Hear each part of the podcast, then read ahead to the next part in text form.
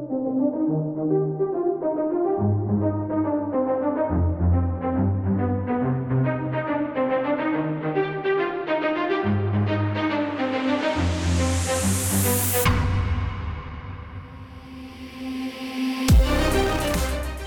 to day five of season one finale. It's episode 44 of the WebJoy podcast. I'm your host, Eddie, and in this podcast, we interview guests about their origin story and what makes them excited and joyful to be part of the tech community. I hope you enjoyed today's episode. I like to say I'm not going to do something, and then I do it anyway, with Kelly Vaughn. Welcome to another episode of WebJoy. I'm excited today to have Kelly Vaughn with us. Kelly, say hi to the listeners. Hello, hello. Thanks for having me. Absolutely. So I know, like, when you're the host somewhere and you get someone that you've known of outside of your context of a host, typically you're supposed to be cool and suave, but I'll I'll be fanboy for a minute and say, like, I'm so excited to have you on. Like, I've listened to, you know, the Ladybug podcast when you all did it and everything. So definitely a highlight of this season to have you join us. So thank you. Oh, thank you so much. I appreciate that. Absolutely. So for those who are listening that don't know who you are, kind of give a, a brief intro about yourself. Yeah. So I'm Kelly Vaughn. I am a self taught engineer, taught myself how to code when I was 11. So I've been doing it a minute.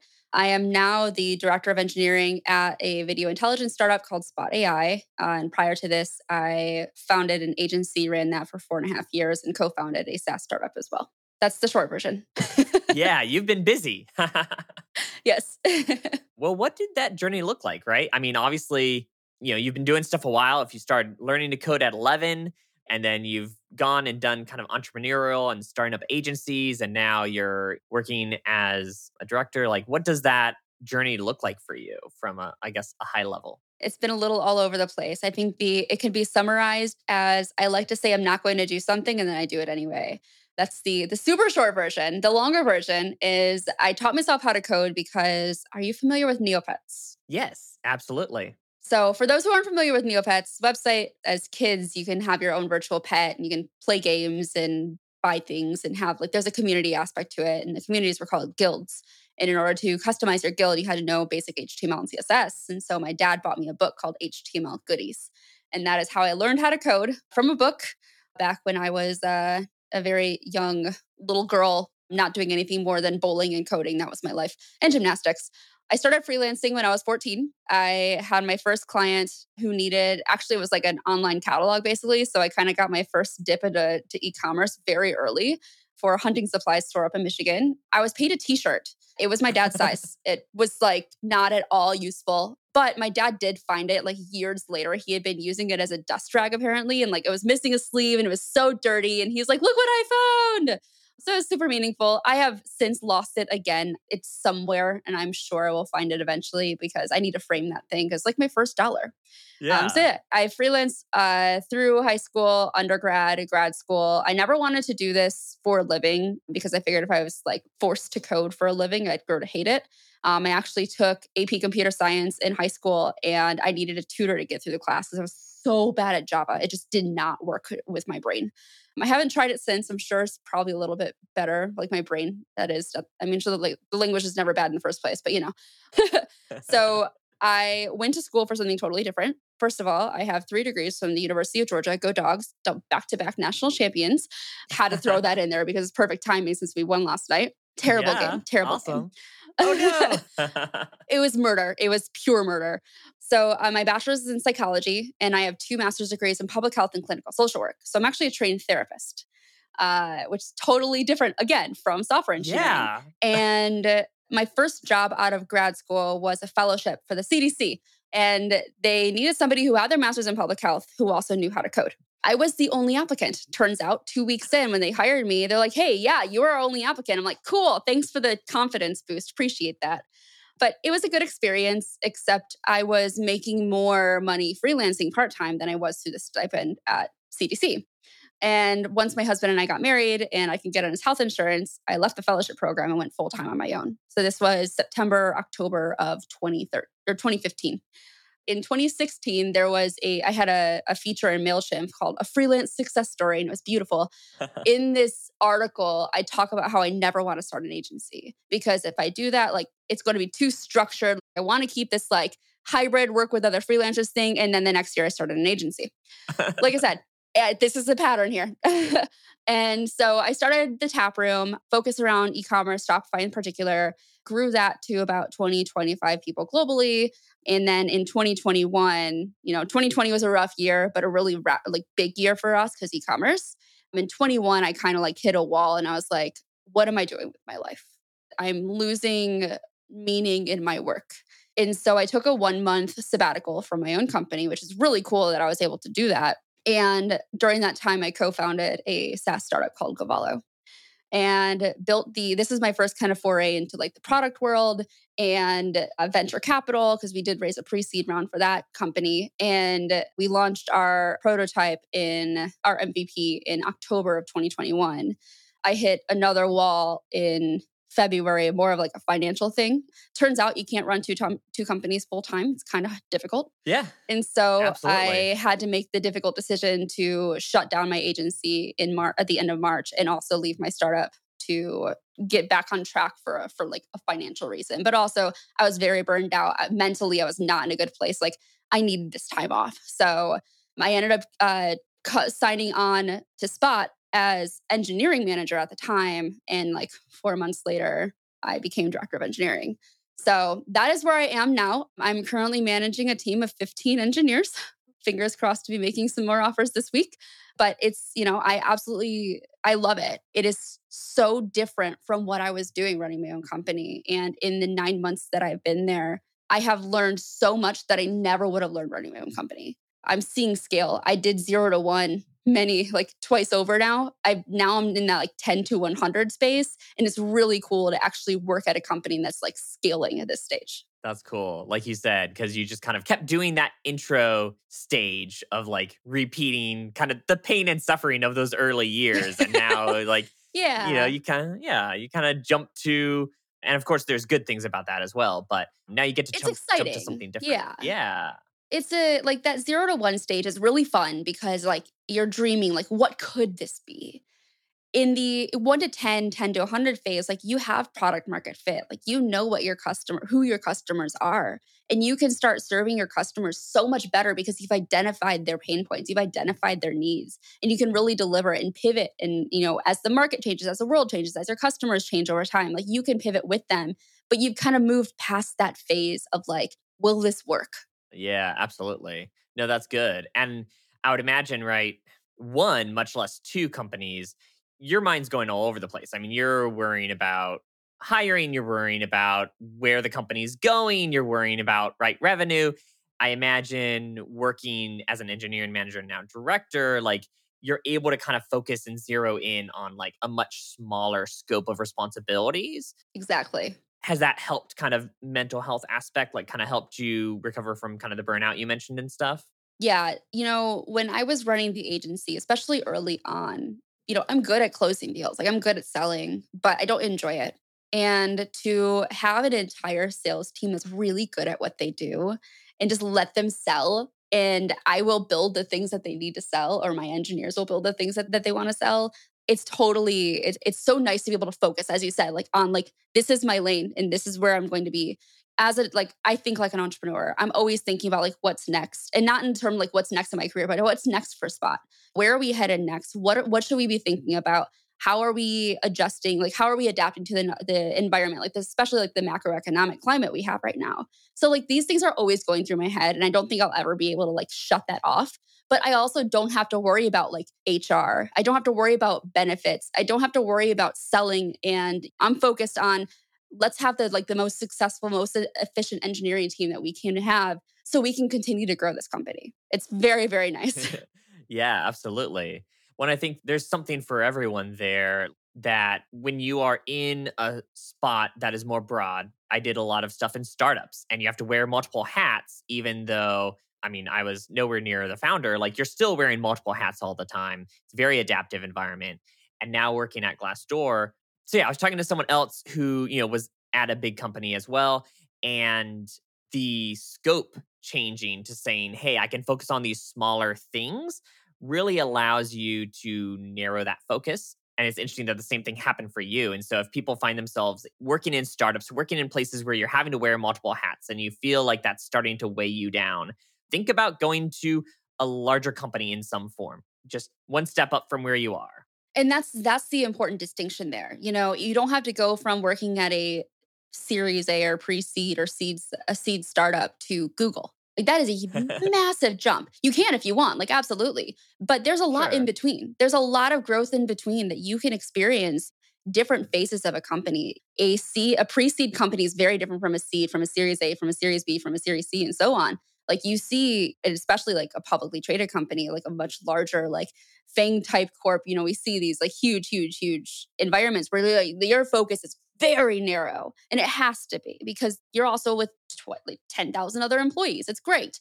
But at a startup, you know, you're really going to be wearing a lot more hats. The larger the startup gets, the fewer hats you, you know, you'll, start handing those hats to other people. Okay, you get to wear this hat yeah. now. I'm putting it away for good and it's you know it's a nice thing to be able to like really start to narrow in on what do you want to be good at and what is going to bring you joy and what is really going to help you grow as in your own career whether you're going down the ic route whether you're going down like the uh, the management route like wherever it takes you a different company is going to give you a different experience depending on the size they're at well cool well, it's funny, like you kind of mentioned, right? People should be looking for things that that bring them joy and stuff, and that's actually a a fun little segue because, right, every episode we like to step back and say, hey, what's something that's been bringing you joy recently? So, Kelly, what's something that's been bringing you joy?